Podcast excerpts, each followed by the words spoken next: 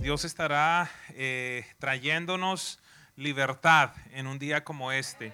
Eh, hay momentos de momentos y este es uno de esos, creo yo, en el cual ah, podremos ver de una manera mucho más clara los planes, los diseños que Dios tiene para cada uno de nosotros. Quiero, antes de iniciar, eh, pedir un favor. No sé si en el auditorio se encuentran niños.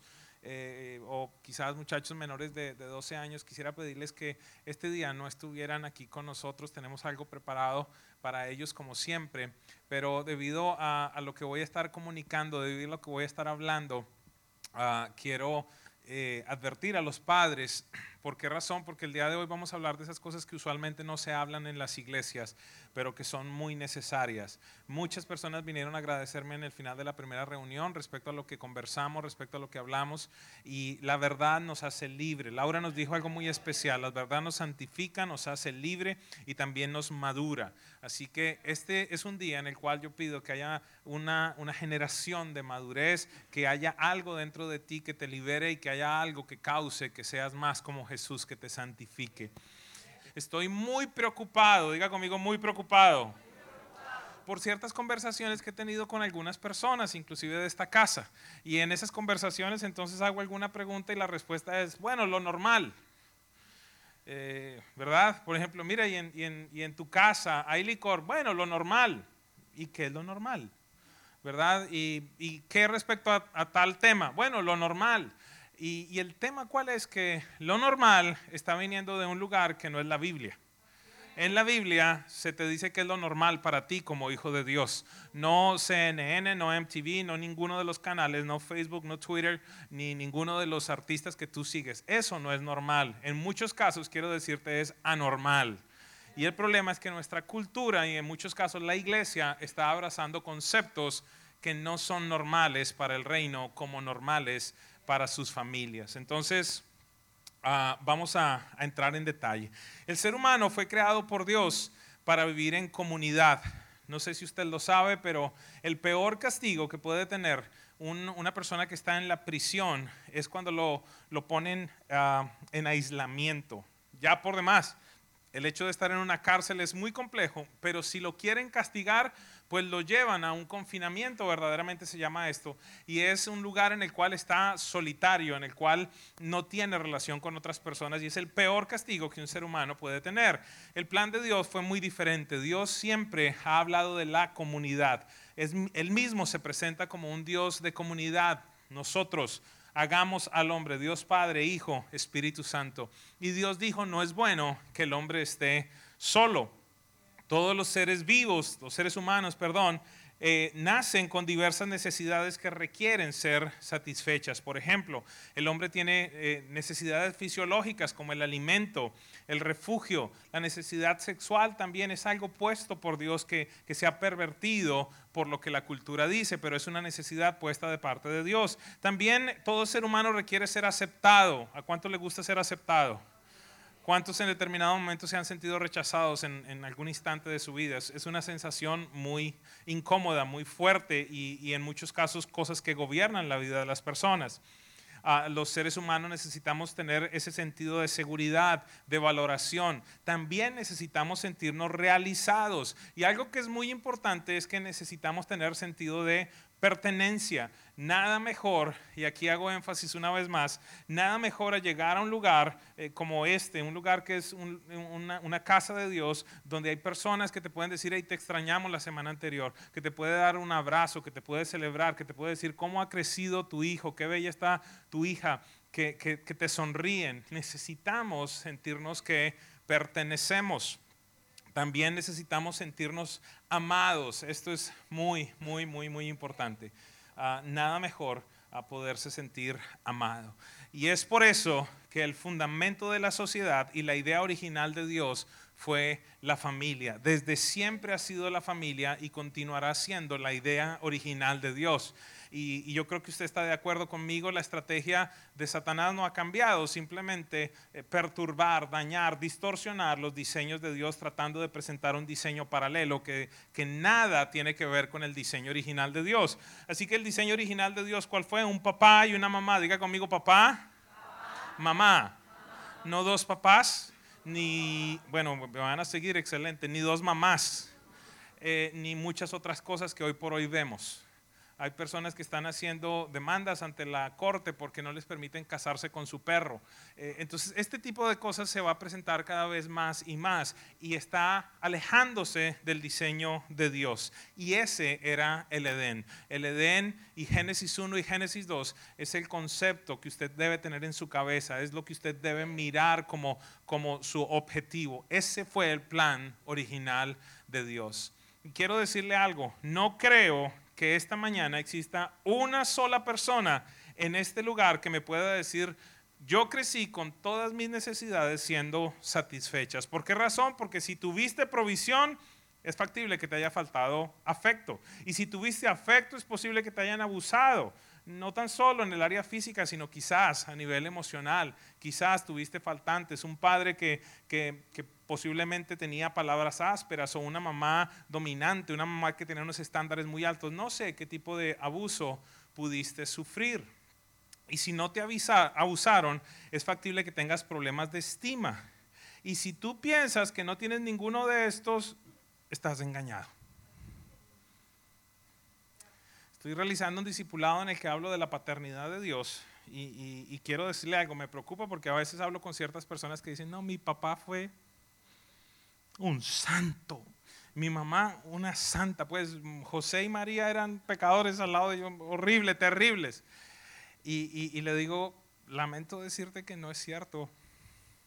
No quiero hablar mal de tu papi, no quiero hablar mal de tu mami, pero, pero hay muchas áreas de oscuridad en tu vida. Aún no has visto lo que ha causado eh, ciertas áreas, ciertas cosas que hicieron o no hicieron tus papis en tu vida. Y hago mucho énfasis siempre en que nuestros padres son víctimas, fueron víctimas de sus padres y desafortunadamente ha venido un proceso allí de decadencia y necesitamos en muchos casos tener conversaciones primeramente con Dios, conversaciones con nosotros mismos en las que podemos llegar a conclusiones diciendo, sabes que en esta área yo amo a papi, yo amo a mami, pero en esta área se poncharon. ¿Todos entienden el término ponchado? Está, está mal, esto estuvo mal y necesito reemplazar esto con el diseño de Dios para que mis hijos no vivan lo mismo. Un tema vital en el proceso de maduración y crecimiento de los seres humanos está dado por las conversaciones trascendentales que estamos supuestos a tener con nuestros padres. Tú y yo estamos supuestos a tener ciertas conversaciones en ciertos tópicos, realmente en la gran mayoría de los tópicos, Dios lo dice desde, desde el Pentateuco, desde el inicio, en Deuteronomio nos dice, mira, estas cosas se las tienes que enseñar a tu hijo cuando te levantes, cuando te acuestes, cuando te sientes, cuando salgas, cuando entres, cuando vayas, cuando regreses, en todo instante y en todo momento. Usted debería ser esta persona que tiene conversaciones intencionales con su hijo, con su hija en todo instante y en todo momento. Es más, quiero dejarle saber algo, su hijo o su hija no va a contestar las cosas cuando usted le pregunte. Pero en medio de una conversación haciendo cualquier cosa, allí usted puede tener entrada a lugares donde no se entran en determinado momento simplemente con una pregunta directa. Entonces, estas conversaciones que estábamos supuestas a tener con papá, mamá, nos preparaban para la vida. Y de allí es donde surge el título de la enseñanza del día de hoy. Es factible que alguno lo haya visto en las redes sociales. Nunca lo hablamos. Missing conversations. Conversaciones que estaban supuestas a tener la gente con sus padres que nunca se llevaron a cabo. ¿Y qué sucede? En teoría entonces, papá, mamá me debieron enseñar, por ejemplo, respecto al manejo de mis finanzas y no simplemente darme mi primera tarjeta de crédito. Dígame algo, alguien allí, por favor, alguien dígame algo. Porque si hay algo que yo predico es del tema de la libertad financiera. Yo he tenido aquí casos de algunas personas que el, mejor regalo que le dieron a sus hijos de graduación fue un carro, pero el carro no le dijeron que venía acompañado por pagos mensuales. Pero supuestamente se lo regalaron. A la gente no le enseñan en el colegio, no le enseñan en la universidad cómo manejar sus finanzas. Nuestros padres debieron haber sido aquellos que desde pequeños nos enseñan, mira, ¿sabes qué? Esto es para Dios, esto es para ahorrar, esto es para ti, esto es para dar. Cosas como esas. Lo, repito una vez más, hace poco un adolescente se enteró Tuvo una revelación, parece un ángel bajó o alguna cosa, y se enteró que el teléfono celular tocaba pagar una cuenta todos los meses. Decía, ay, I thought that you just pay for the phone. Dice, yo pensé que simplemente pagabas por el, teléfono y ya. No, no, no, no, eso viene con una cuenta. Y hay muchos de nuestros muchachos que no tienen la más remota idea de cómo, de cómo es la vida. No saben que, hay una, una luz para pagar, el agua para pagar. Y cosas tan sencillas como esas debieron haber sido conversaciones que tenemos con nuestros hijos. Por ejemplo, mis padres debieron haberme enseñado cómo relacionarme con el sexo opuesto y no simplemente, hombre, haberme llevado papá a un prostíbulo para convertirme en hombre.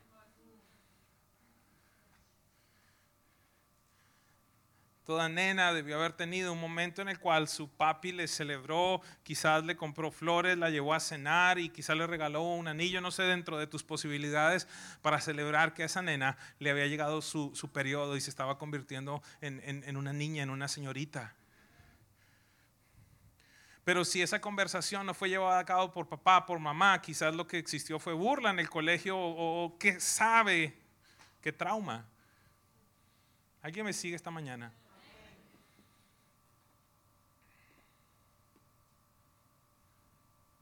Pero seguramente papi y mami tampoco tuvieron estas conversaciones.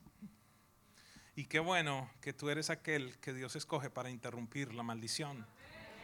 Quiero decirte algo. Satanás conoce más Biblia que tú. Bueno, la verdad para algunos de ustedes no es nada complicado, desafortunadamente.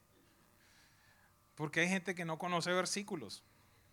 Hay gente que no conoce Biblia. Hay otros que han estudiado más, pero de todas maneras quiero decirte, mira, al mismo Jesús Satanás se le aproximó citándole la Biblia para tentarlo. ¿Qué tanta Biblia conocerá? Pero creo yo que el versículo, y, en esto quiero ser categórico, creo yo que el versículo que quizás más conoce, practica y distorsiona es Proverbios 22.6. Proverbios 22.6 dice, enseña al niño el camino correcto. Diga conmigo, niño, camino correcto. Si nos dice la Biblia que hay un camino correcto, podemos llegar a una conclusión muy rápida, ¿verdad? Que hay un camino incorrecto. Dice entonces la palabra de Dios, enseña al niño en el camino correcto y aun cuando viejo no se apartará de él. ¿Cuál es el principio escondido detrás de esta palabra? Es bien sencillo. El primero que gobierne la mente del niño la gobernará por el resto de la vida.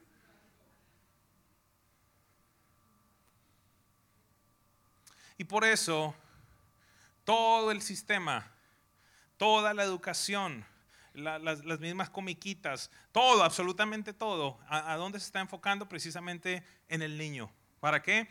Para atraparlo, para esclavizarlo y para mantenerlo cautivo desde su corta edad. Le puede parecer gracioso, pero inclusive hay una, barba una Barbie perdón, que tiene tarjeta de crédito.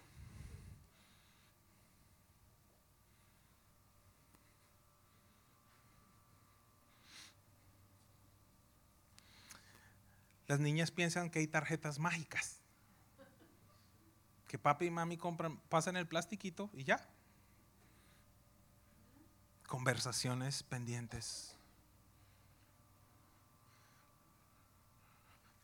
La pregunta que surge esta mañana es, en un área tan importante como el área sexual, ¿qué conversaciones has tenido tú? Yo te puedo compartir esta mañana mis conclusiones. Hemos sido enseñados en el área sexual por la persona incorrecta, en el lugar incorrecto y de la manera incorrecta. La persona incorrecta, en el tiempo incorrecto y de la manera incorrecta. Piense por un instante cuál fue su primera conversación, cuál fue su primera exposición. Aquellos que son mayorcitos quizás en algún momento del colegio le pasaron una revista. Algunos de pronto descubrieron algo que tenía papá guardado en casa un video. Para aquellos que son más jóvenes, entonces simplemente fue un email o usted se metió a un grupo de WhatsApp o quizás le enviaron un texto y te violentaron la inocencia.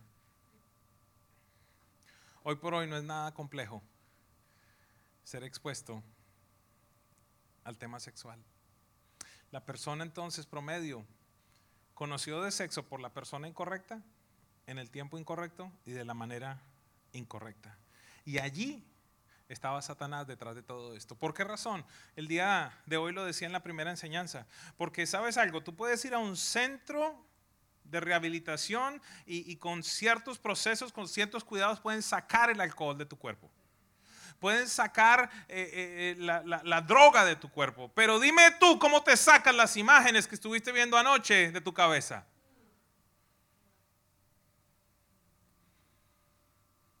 Que generan igual o mayor, ¿cómo se dice, Gina? Unos highs, unos, unos, unos placeres, unos niveles de satisfacción superiores a la heroína, a la cocaína.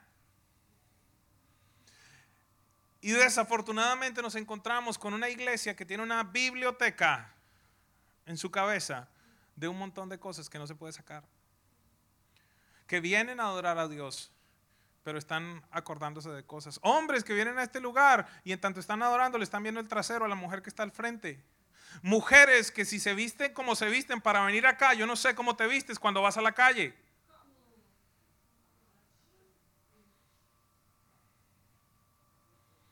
Porque no tuviste una mamá que te dijo, eso que te estás poniendo es indecente, hija. Deja algo a la imaginación.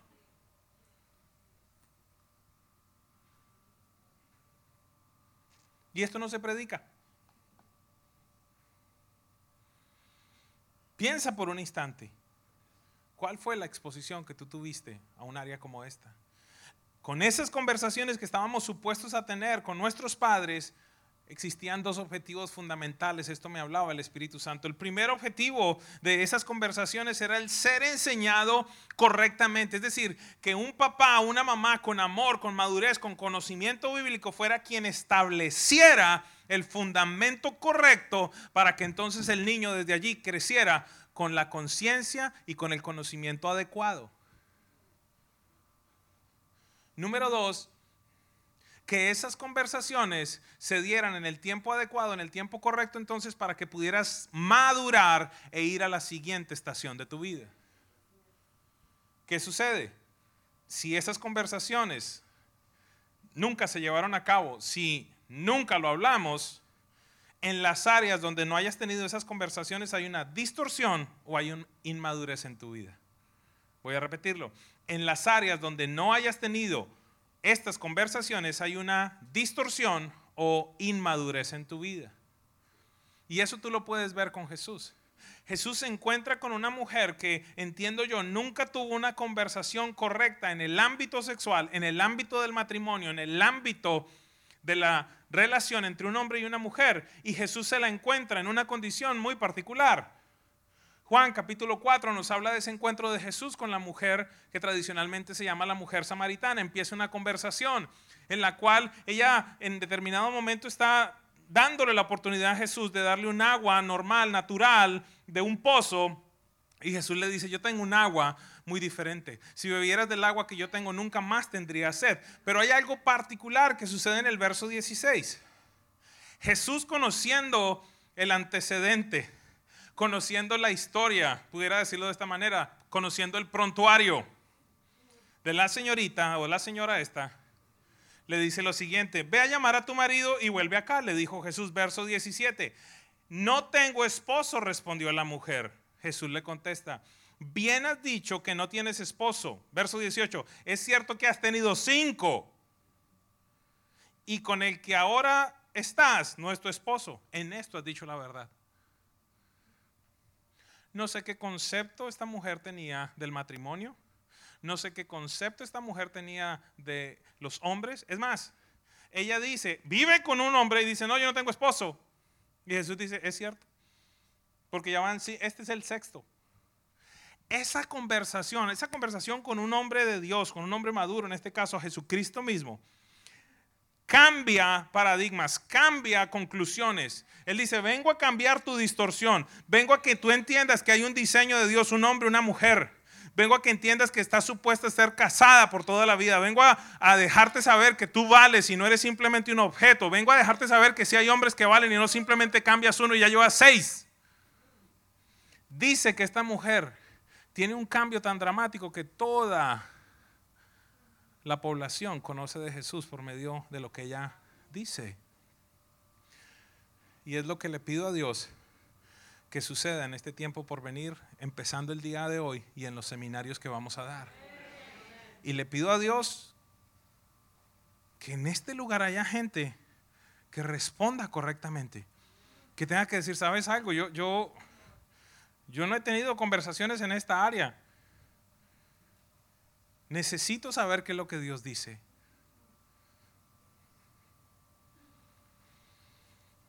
Esta es una mujer con la cual Jesús se encuentra que vive en inmoralidad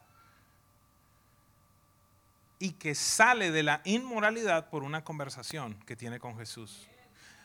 Y eso es tan sencillo como con una conversación, en muchos casos sí. Jesús se encargó de tener conversaciones muy específicas y muy claras con la gente que causó crisis en ellos, pero los llevó a un nuevo nivel totalmente diferente. Y es factible que esta mañana Dios utilice a este hombre imperfecto, más lleno del Espíritu Santo, para que algo suceda en tu vida.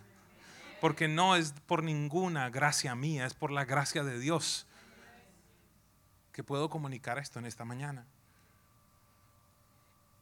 ¿Qué es la inmoralidad entonces?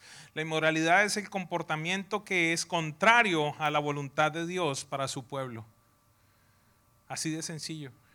Y aunque el término puede usarse para referirse a muchas cosas, se utiliza sobre todo en relación al comportamiento sexual inaceptable. ¿Sabe algo? Lo que estamos viviendo en esta época, año 2017, no es muy diferente a otras cosas que se vivieron en la Biblia.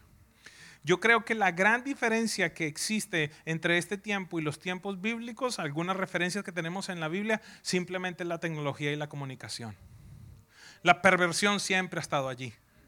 Ahora, ¿qué sucede? Como muy bien lo decía David Wickerson, al escribir un, libro que creo que se llama La visión, lo escribió en el año 72, y, y, Dios le mostraba el proceso de decadencia, el proceso de degeneramiento de la sociedad de los Estados Unidos, y decía, llegará el instante en el cual las familias de los Estados Unidos ya no tendrán que acudir a un, a un cine para ver pornografía o comprar revistas de manera clandestina, sino que ahora la pornografía estará en los living rooms de todos y cada uno de los hogares de los Estados Unidos creo que aún Dios no le permitió ver un poco más para dejarle saber que estaría en la mano de toda persona.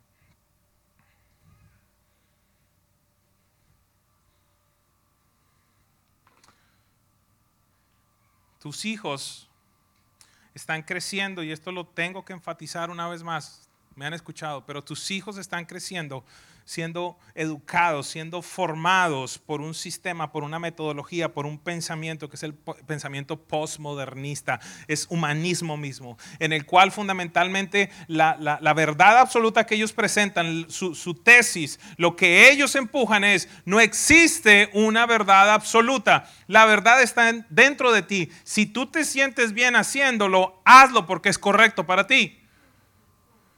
Esta mañana entonces tendríamos casi qué sé yo, 300 verdades acá entre nosotros, conclusiones. Y por esa razón ahora tanto y tanto abunda aquello de que si te sientes bien, hazlo. Y muchos de nosotros lo cantamos, algunos que son más viejitos, hagamos lo que dice el corazón. Y nos olvidamos que la Biblia dice que el corazón es engañoso y perverso.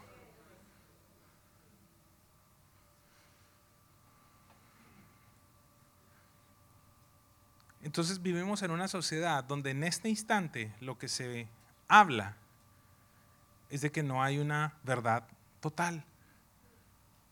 Esta está siendo una sociedad que cada vez más se acerca más y más y más a la desaparición de las autoridades. Y cualquiera que se levanta como figura de autoridad, entonces es perseguido es autoritario, es homofóbico, es eh, aquel que no respeta la diversidad, etcétera, etcétera, etcétera.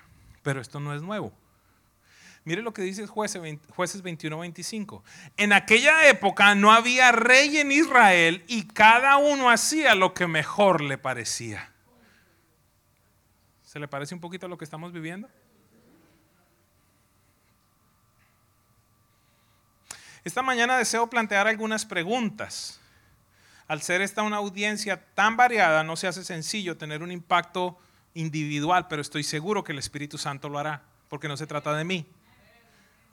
Voy a plantear algunas preguntas, Padre, para que tú analices quién las está contestando en la vida de tus hijos. O es factible que ni siquiera tengas que ir a tus hijos, sino primeramente planteártelas tú mismo. Sé que el Espíritu Santo nos ayudará. Usualmente mis predicaciones tienen tres, cuatro puntos. Esta mañana tengo diez preguntas que quiero plantearte. No te preocupes, vamos a salir a tiempo. Número uno, ¿quién está educando sexualmente a tus hijos? Dos, ¿qué significa el matrimonio para tus hijos? Tres, ¿qué significa la virginidad para tus hijos? ¿Qué piensan tus hijos respecto a la homosexualidad? ¿Qué creen tus hijos sobre el sexo antes del matrimonio? ¿Creen tus hijos que solamente hay sexo cuando hay coito o una penetración? ¿Te preocupa más un, embarazo indeseado que deshonrar a Dios? ¿Cuáles son las cosas, abro comillas, normales en el ámbito sexual en tu familia? ¿La masturbación es algo normal y es algo lógico entre los adolescentes? ¿La pornografía qué tan presente está en tu vida? ¿Hace parte de tu vida? Quiero decirte algo. Lamentablemente, papás, ya alguien ha tenido estas conversaciones con tus hijos. Ay, que yo lo llevo a un colegio cristiano. Quiero decirte algo, hay muchos colegios que tienen doctrina cristiana, pero su ideología es humanista. Inclusive algunas congregaciones. Permítame tratar de contestar esas preguntas. Número uno, ¿quién está educando a tus hijos en el tema sexual?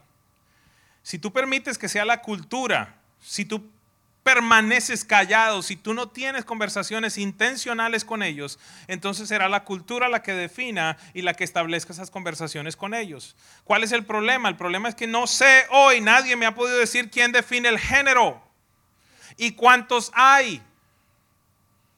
Hasta la última vez que leí la Biblia había dos y punto. Pero hoy por hoy, cuando tus hijos entran en alguna de las redes sociales, encuentran hasta, ya, ya no es eh, gender, que bajaba masculino femenino, sino que ahora hacen clic y hay 56. 56 opciones y en otras 35, en otras 34. Entonces, ¿a quién le creo? Yo ni sé, que, yo ni sé de dónde salen.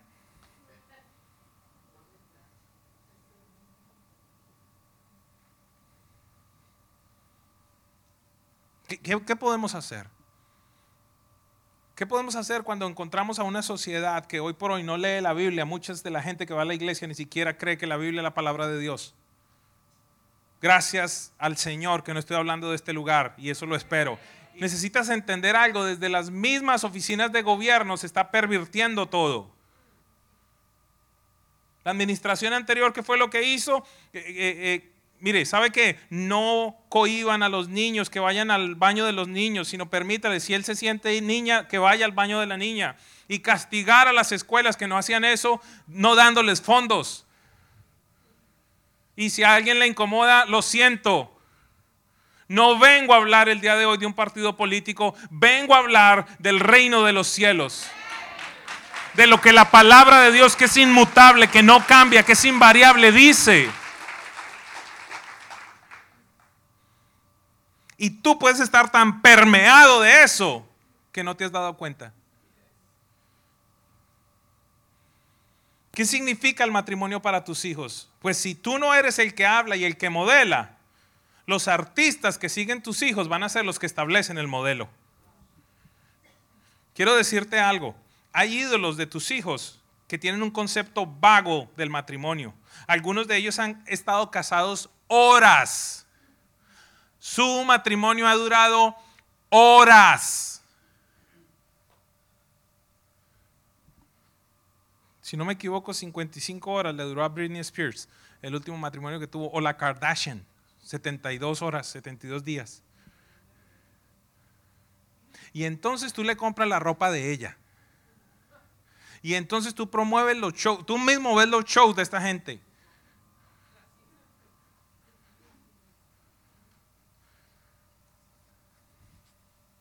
Y le compras a tu nieto la camisa de Messi. Y no tengo nada que ver con el Barcelona ni con Argentina. Pero ¿qué sucede? Que este señor hizo un fraude y simplemente no va a la cárcel porque la condena es de menos de 24 meses. O el señor Neymar o póngale el nombre que quiera del artista que sea. Ay, tan legalista. Llámame como se te dé la gana. Pero quiero crear una mujer de Dios porque sé que en algún momento voy a tener que dar cuentas.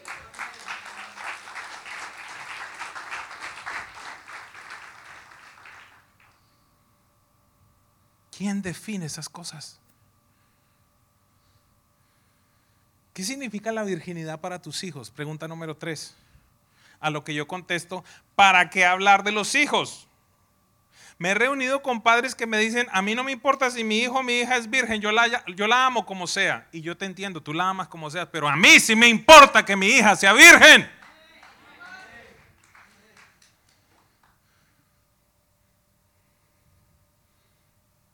Papás en la iglesia que dicen, no, no, no me importa. Tú no sabes qué es lo preciado que es esa pequeñita, ese pequeñito que Dios te dio. ¿Cómo lo vas a cuidar? ¿Cómo, cómo lo vas a preservar?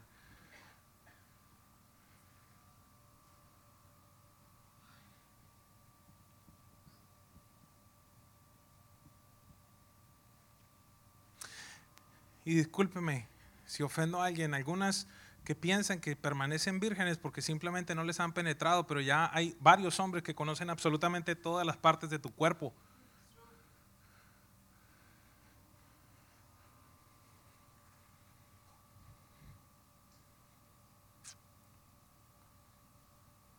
¿Qué piensan tus hijos respecto a la homosexualidad? Te lo voy a poner en estos términos. Una familia se fue de esta iglesia porque su niña de 16 años se ofendió conmigo, Edwin Castro se ofendió conmigo por mis comentarios homofóbicos. ¿Sabe cuáles fueron mis comentarios homofóbicos? Leer la palabra de Dios donde dice que la homosexualidad es un pecado.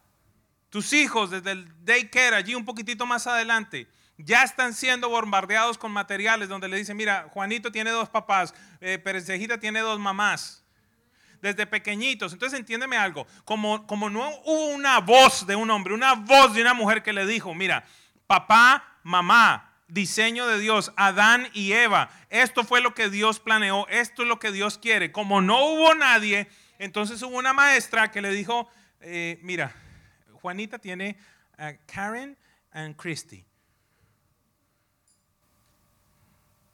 Y allí violaron a tu hijo. Entonces esa niña, ese niño, crece diciendo, oh, there are many options. Y a los 12, 13, entonces tiene tres o cuatro amiguitas que la una entonces es alguna de las 56 cosas esta que dice acá. Pero son seres humanos bellos que están engañados. Y entonces su mejor amiga resulta que es mi mejor amiga, pero es lesbiana. Y es una persona bella, hermosa, que han, vivido experiencias tremendas, han ido a conciertos, es un ser humano bueno que está esclavizado por el pecado. Y entonces vienen y escuchan al pastor que dice, la homosexualidad es un pecado. Entonces dice, pero este, ¿cómo él habla en contra de mi amiga?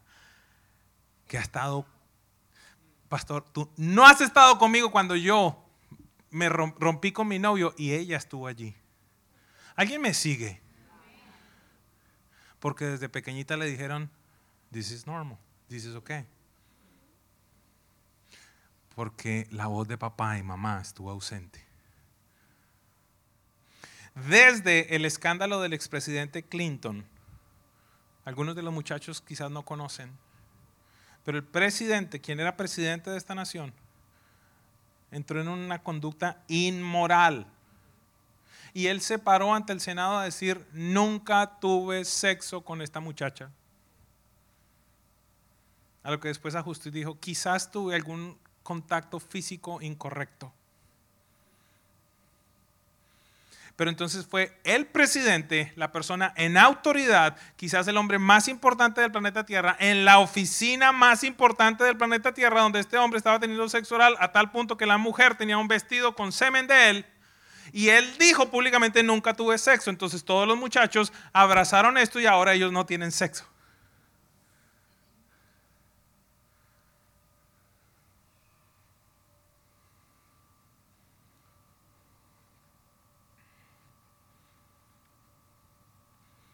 ¿Te preocupa más un embarazo indeseado o deshonrar a Dios?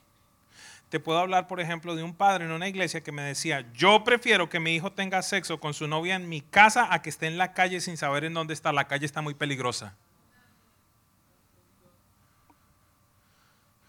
Por eso yo le compro preservativos y se los dejo en la mesa de noche para que no embarace a nadie. Entonces el temor es un embarazo indeseado o que entendamos que esto va en contra de la palabra de Dios. Y obviamente esto trae como consecuencia lo que ellos llaman embarazos no deseados. Y yo no sé si tú dimensionas lo que esto significa. La máquina de asesinatos más espeluznante que existe. ¿Cuál Hitler? Quiero decirte que en el mundo cada año se asesinan entre 50 y 56 millones de bebés. Colombia entero, Venezuela entera,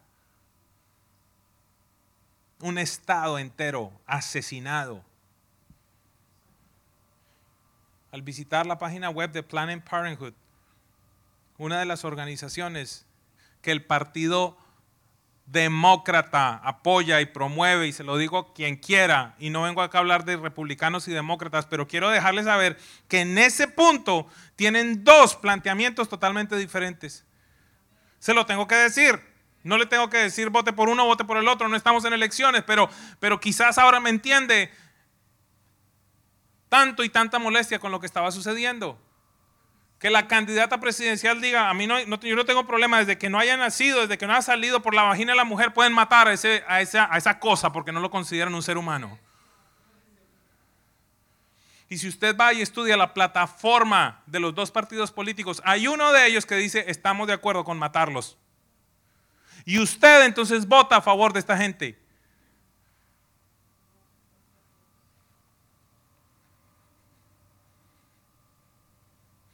Entonces estas personas dicen en su página web, en su reporte del 2016, este año celebramos un siglo de cuidado, educación y activismo que ha cambiado todo, en esto tienen toda la razón, respecto a la manera como vivimos y amamos. Están haciendo un reporte para las personas que les donan, aparte del dinero que de sus impuestos el gobierno les da, de tus impuestos y mis impuestos. Escuche esto. Dicen ellos, Planned Parenthood es el proveedor más grande de educación sexual en la nación. Escúcheme. ¿Qué, ¿Qué, explico? Nuestros programas alcanzan, estoy hablando de ellos, nuestros programas alcanzan cada año 1.5 millones de escuelas, centros comunitarios e instituciones de fe. Imagínense, en ciertas instituciones de fe los invitan a ellos a que les den educación sexual.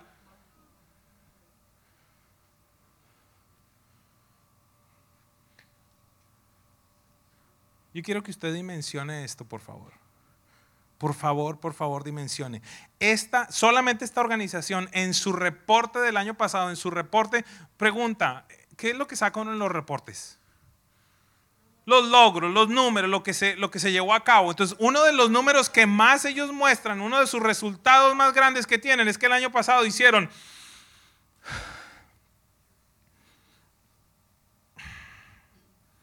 328.348 abortos en sus clínicas.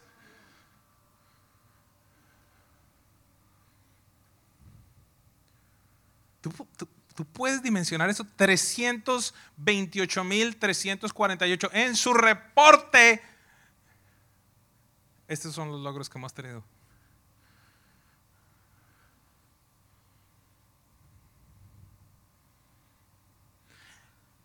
Y si no te duele, pregúntale a una mujer que no ha podido quedar embarazada. Y ahí.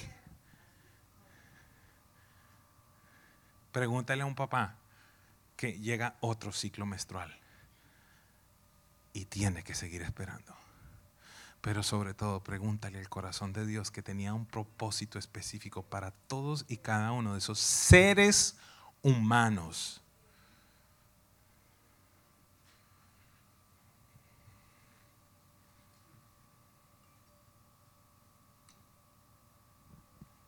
cerrando, ¿cuáles son las cosas normales en el ámbito sexual en tu familia? Porque es que, en serio, usted no sabe lo preocupado que estoy por, por esa respuesta de la gente.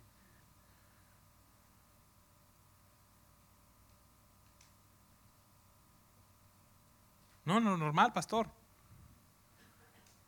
Pregúntate, no, no, normal. Es más, si, usted viene a alguna de las citas con los pastores, para que sepa, les di una orden, porque no fue una sugerencia, les di una orden, toda consejería empieza con dos preguntas. ¿Qué es la Biblia para usted y quién es Jesucristo para usted? Y entonces cuando ellos me dan el reporte, dice, te sorprendería las cosas que escuchamos. Porque como no hay una verdad absoluta en esta cultura, pero quiero decirte que en esta casa hay una verdad absoluta que se llama Jesucristo. Y Él dejó un testamento por medio del Espíritu Santo que nos deja saber qué es lo que tenemos que hacer. Mira, y ahí, y el otro día estábamos hablando con una familia que tenía problemas con su hija que estaba empezando a consumir ciertas cosas.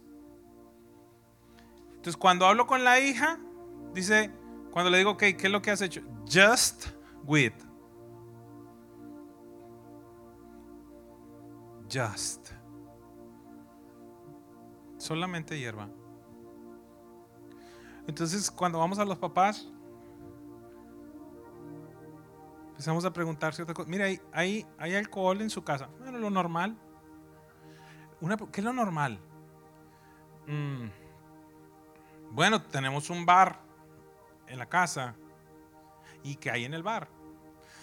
Dice, no, lo que pasa es que a mí me gusta el vino, me tomo un vino cuando llego a casa, ok, ¿y qué más hay? No, hay esto, hay aquello, whisky, boca, lo normal. Quiero dejarte saber algo, iglesia. Lo normal para ti es de donde se van a parar tus hijos. Entonces, lo normal para ellos era todo eso. Dice, ¿para qué voy a ir con todo eso? Ahora voy a empezar con droga. Y si llegamos a la nieta, dice, pues si mamá era marihuanera, ahora entonces yo voy a meter lo que sea. Lo normal.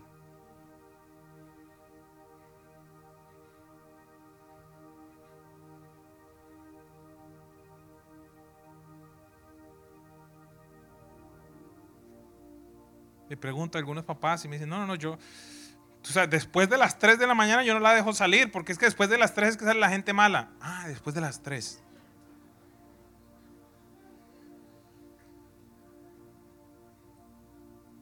Lo normal.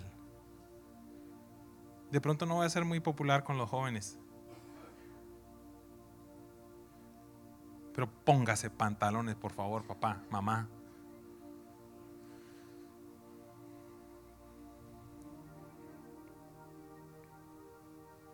Lo normal.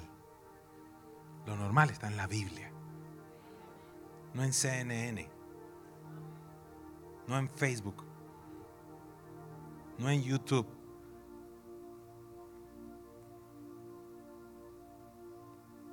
¿Qué podemos hablar del tema de la masturbación? Te puedo contar que, por ejemplo, mi, mi profesor era una clase de filosofía, creo que era. Y el hombre se para y dice, hablando de la masturbación, dice, lo, lo incorrecto sería que a los 50 todavía siguieras.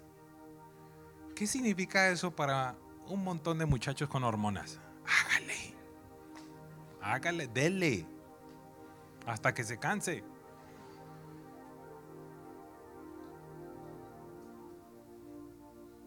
porque no hubo otra voz que le dijo, hijo, ¿sabes algo? Y alguien puede decir, pero, pero es que yo no me estoy metiendo con nadie, ni voy a tener una enfermedad, ni, ni, ni, ni, ni, ni, ni es con mujeres, ni con... No, ahí yo solito conmigo. La pregunta es tú solito contigo, ¿qué estás viendo? ¿Qué te estás imaginando? ¿Qué perversión se está generando allí? Que en un momento, al igual que con el tema del alcohol y la droga, entonces llega un punto en el que ya no te satisface, satisface entonces tienes que ir a otro. Y tienes que ir a otro. Y ya no te satisface entonces ver simplemente un hombre y una mujer, entonces vas con dos mujeres, después con dos hombres, y después una mujer con un caballo, después, y después, y después, y después, y después.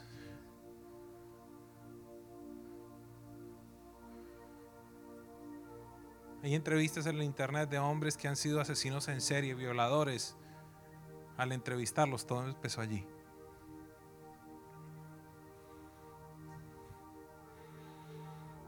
Y del tema de la pornografía, ¿qué pudiéramos hablar? Ya con esto terminamos. Te pudiera decir que cada segundo se gastan 3.075 dólares en pornografía en el Internet. Que cada segundo hay 28.258 búsquedas respecto a pornografía en el Internet, cada segundo. Que por lo menos se estima que hay 40 millones de ciudadanos en los Estados Unidos que son consumidores regulares de pornografía. Cuando hablo de regulares es a diario. 35% de todas las descargas en el Internet son de pornografía. Una de cada cuatro búsquedas en el Internet es de pornografía. Uno de cada tres consumidores de Internet de pornografía es mujer. Mire esta barbaridad. 116 mil búsquedas diarias tienen que ver con el tema de pornografía infantil.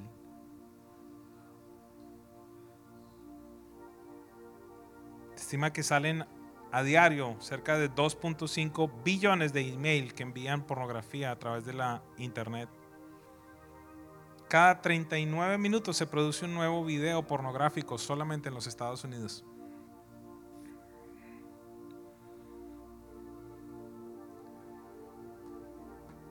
¿Qué más le pudiera hablar? Tanta y tanta estadística. Le pudiera decir que para ciertos hoteles el momento de mayor consumo de pornografía es el momento en el que se hacen eventos cristianos.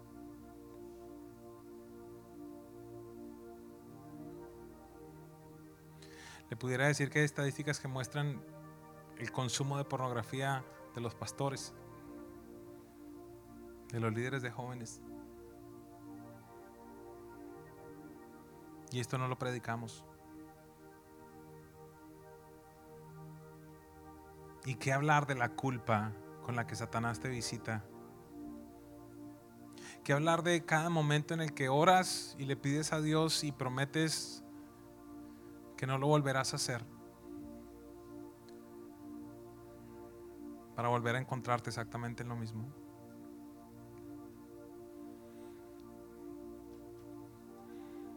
Quiero decirte algo esta mañana, iglesia, no asumas. Pastor, ¿usted piensa que mi hija?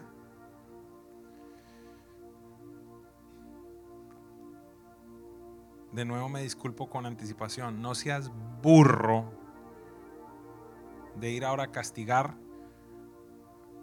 a reprimir. Tiene que es tu culpa. No sabía. Sorry. Es tu responsabilidad. Es mi responsabilidad.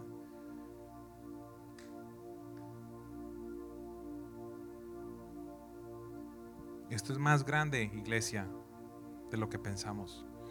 Usted no se imagina todos los ataques que hemos tenido desde el instante en el que dijimos vamos a hacer una campaña en contra de la inmoralidad sexual en esta iglesia. Y eso que esta es una iglesia que, mire, mis prédicas, yo a veces diría, yo a veces pienso, ¿será que yo me quedaría en mi iglesia si yo estuviera allá? Con todo el palo. Y, ay, viva bien, y esto y aquello. Yo digo, yo no sé si aguanto. Qué bueno que Dios le dijo a Jesús, Jesús le dijo a Dios, de los que me diste, ninguno se perdió. Y yo sé que las vidas de ustedes han sido asignadas a mi vida.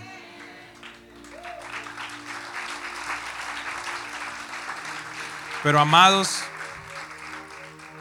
solamente el Espíritu Santo les puede dar a ustedes la convicción de mi intención detrás de todo esto, de mi corazón detrás de todo esto. Yo no estoy en contra tuyo, me estoy parando al lado tuyo.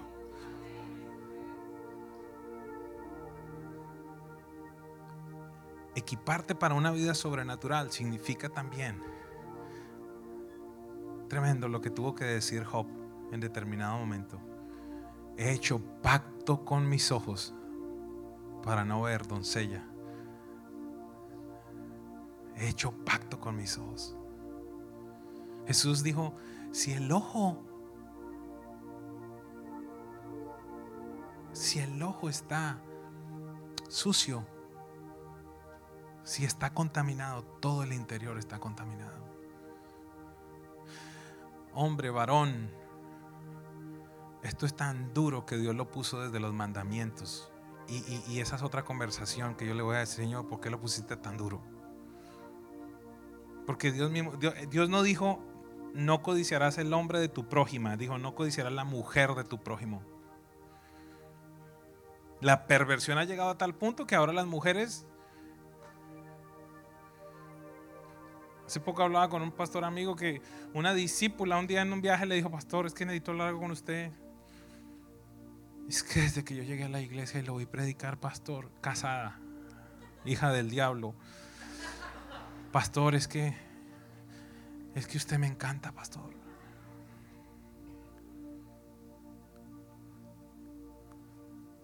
Mujer, si tu hombre viaja, se sabia. Mándalo saciado al viaje. Estoy hablando hoy claramente. La calle está fea. Hay un montón de mujeres que están solas, que no saben y tú no cuidas a tu esposo en el área sexual. El hombre y la mujer son totalmente diferentes. Las mujeres pueden vivir siete años sin... Yo a veces me reúno con unos hombres y me dicen, pastor, en este año seis veces nomás. Un mal mes. Amada, sé sabia. Quiero dejarte saber algo. La Biblia dice que tu cuerpo no te pertenece a ti, sino al hombre y al revés. Sé que hay unos que son como enfermitos. Para eso pidan consejería. Vamos a ser claros. Hay algunos que, yo he tenido conversaciones que me dicen, pero es que yo salgo en calzones, pastor, y eso yo tengo que salir con toalla, tengo que salir porque el tipo...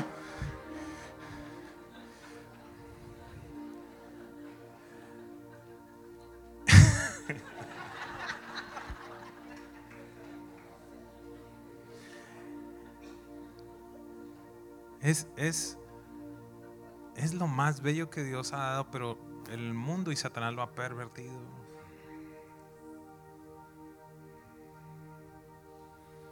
Yo siento la presencia del Padre de una manera tan impresionante en este día.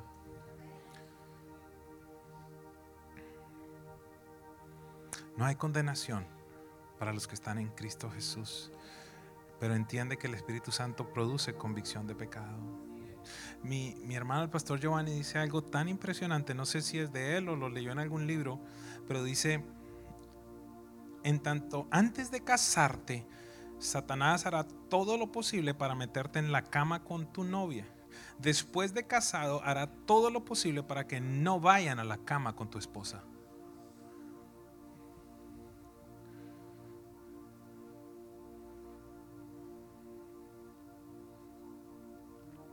Missing Conversations.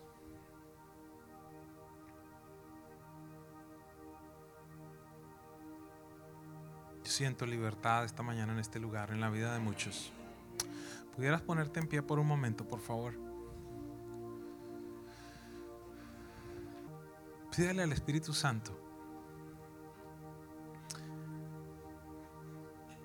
que le empiece a mostrar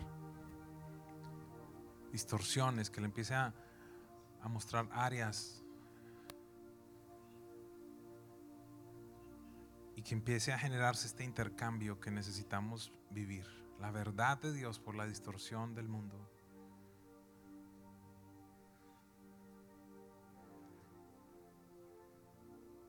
Si hay muchachos, muchachas aquí que, que ya han tenido experiencias sexuales, quiero dejarte saber algo. Tu valor no está dado tan solo en el área sexual.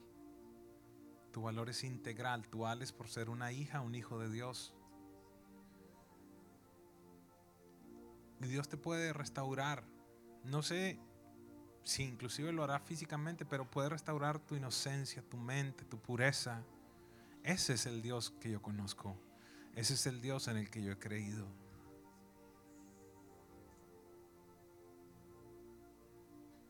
Tanto está allí, pregúntele al Espíritu Santo antes de irnos. ¿Qué decisiones usted debe tomar? Quizás hay cosas que tiene que cancelar en su agenda para estar aquí en los, en los seminarios. Yo le pido a Dios que se genere un sentido de urgencia respecto a esto. Esto no es cualquier cosa. Estamos hablando de que puede terminar en asesinatos, imagínense. En el divorcio, en, la culpabilidad, en alejarte de Dios por sentirte que no eres digno. Pero Dios el Padre esta mañana está aquí diciéndote, acérquense con confianza. Acérquense con confianza. Jesús tuvo tentaciones en esta área. Pero mis ojos ahorita y mi corazón tan solo le decía a Dios, gracias por la misericordia que tú tuviste. ¿Sabes? Yo era de las que llegaba más tarde, a las 3 de la mañana, a la casa. Yo era de la gente mala que anda en la calle más tarde de las 3 de la mañana. Y por la gracia de Dios, por la gracia de Dios, no hago parte de las estadísticas de aborto, no hago parte de las estadísticas de muerte o de adicciones a las drogas o de adicciones al alcohol, porque Él me rescató, Él me sacó, Él me liberó y mi hija no va a tener que pasar eso. Yo fui de las que entró a la sexualidad a la edad incorrecta, con la persona incorrecta y en el lugar incorrecto. No culpo a nadie en mi familia, no culpo a mi mamá, no culpo a mi papá, culpo a Satanás, porque es el que me odiaba y el que no quería que hoy estuviera yo aquí parada en este altar, pudiéndole decir a las mujeres que están en este lugar, no te vendas, no te vendas por cualquiera que viene a ofrecerte algo. Lo único que quiere es robarte. Satanás solo viene a robar, matar y destruir. Pero Dios dice que Él viene a darnos vida y una vida en abundante. Nadie más te puede dar esa vida. Así que yo quiero decirte, papá, mamá, hombre, mujer, que estás en este lugar. Créeme, el enemigo es real. Él no nos quiere soltar. Él no quiere que nosotros vivamos los propósitos que Dios nuestro Padre tiene para nosotros. ¿Qué hubiera sido si Él no me rescata a mí? ¿Qué hubiera sido a mis 19 años si no me rescata a mí? Mi propósito se iba a cumplir, yo sé que se iba a cumplir, pero hubiera tal vez llegado peor, peor, peor de lo que hubiera podido terminar mi vida. Así que hay urgencia en el corazón del Padre porque este tema, porque lo que hoy aprendimos, tú te salgas de este lugar teniendo conciencia, urgencia. Hay una urgencia. Jesucristo ya vino a arrancar absolutamente todo. Ya no hay más condenación. Quiero decirte eso, no hay más condenación. Somos libres. La pregunta es si tú eres libre. La pregunta es si tú te amas y si tú no te rechazas y si tú no te condenas, porque Él ya no está para condenarte. Él no te condena porque Él es Padre y Él te ama. El Padre nos ama. El Padre Celestial nos ama. Gracias, Padre, gracias. Levántale una fuerza, una fuerte ofrenda de palmas a tu Este mensaje ha edificado tu vida, escríbenos a info presenciaviva.com o te invitamos a visitar nuestra página web www.presenciaviva.com. Hasta la próxima.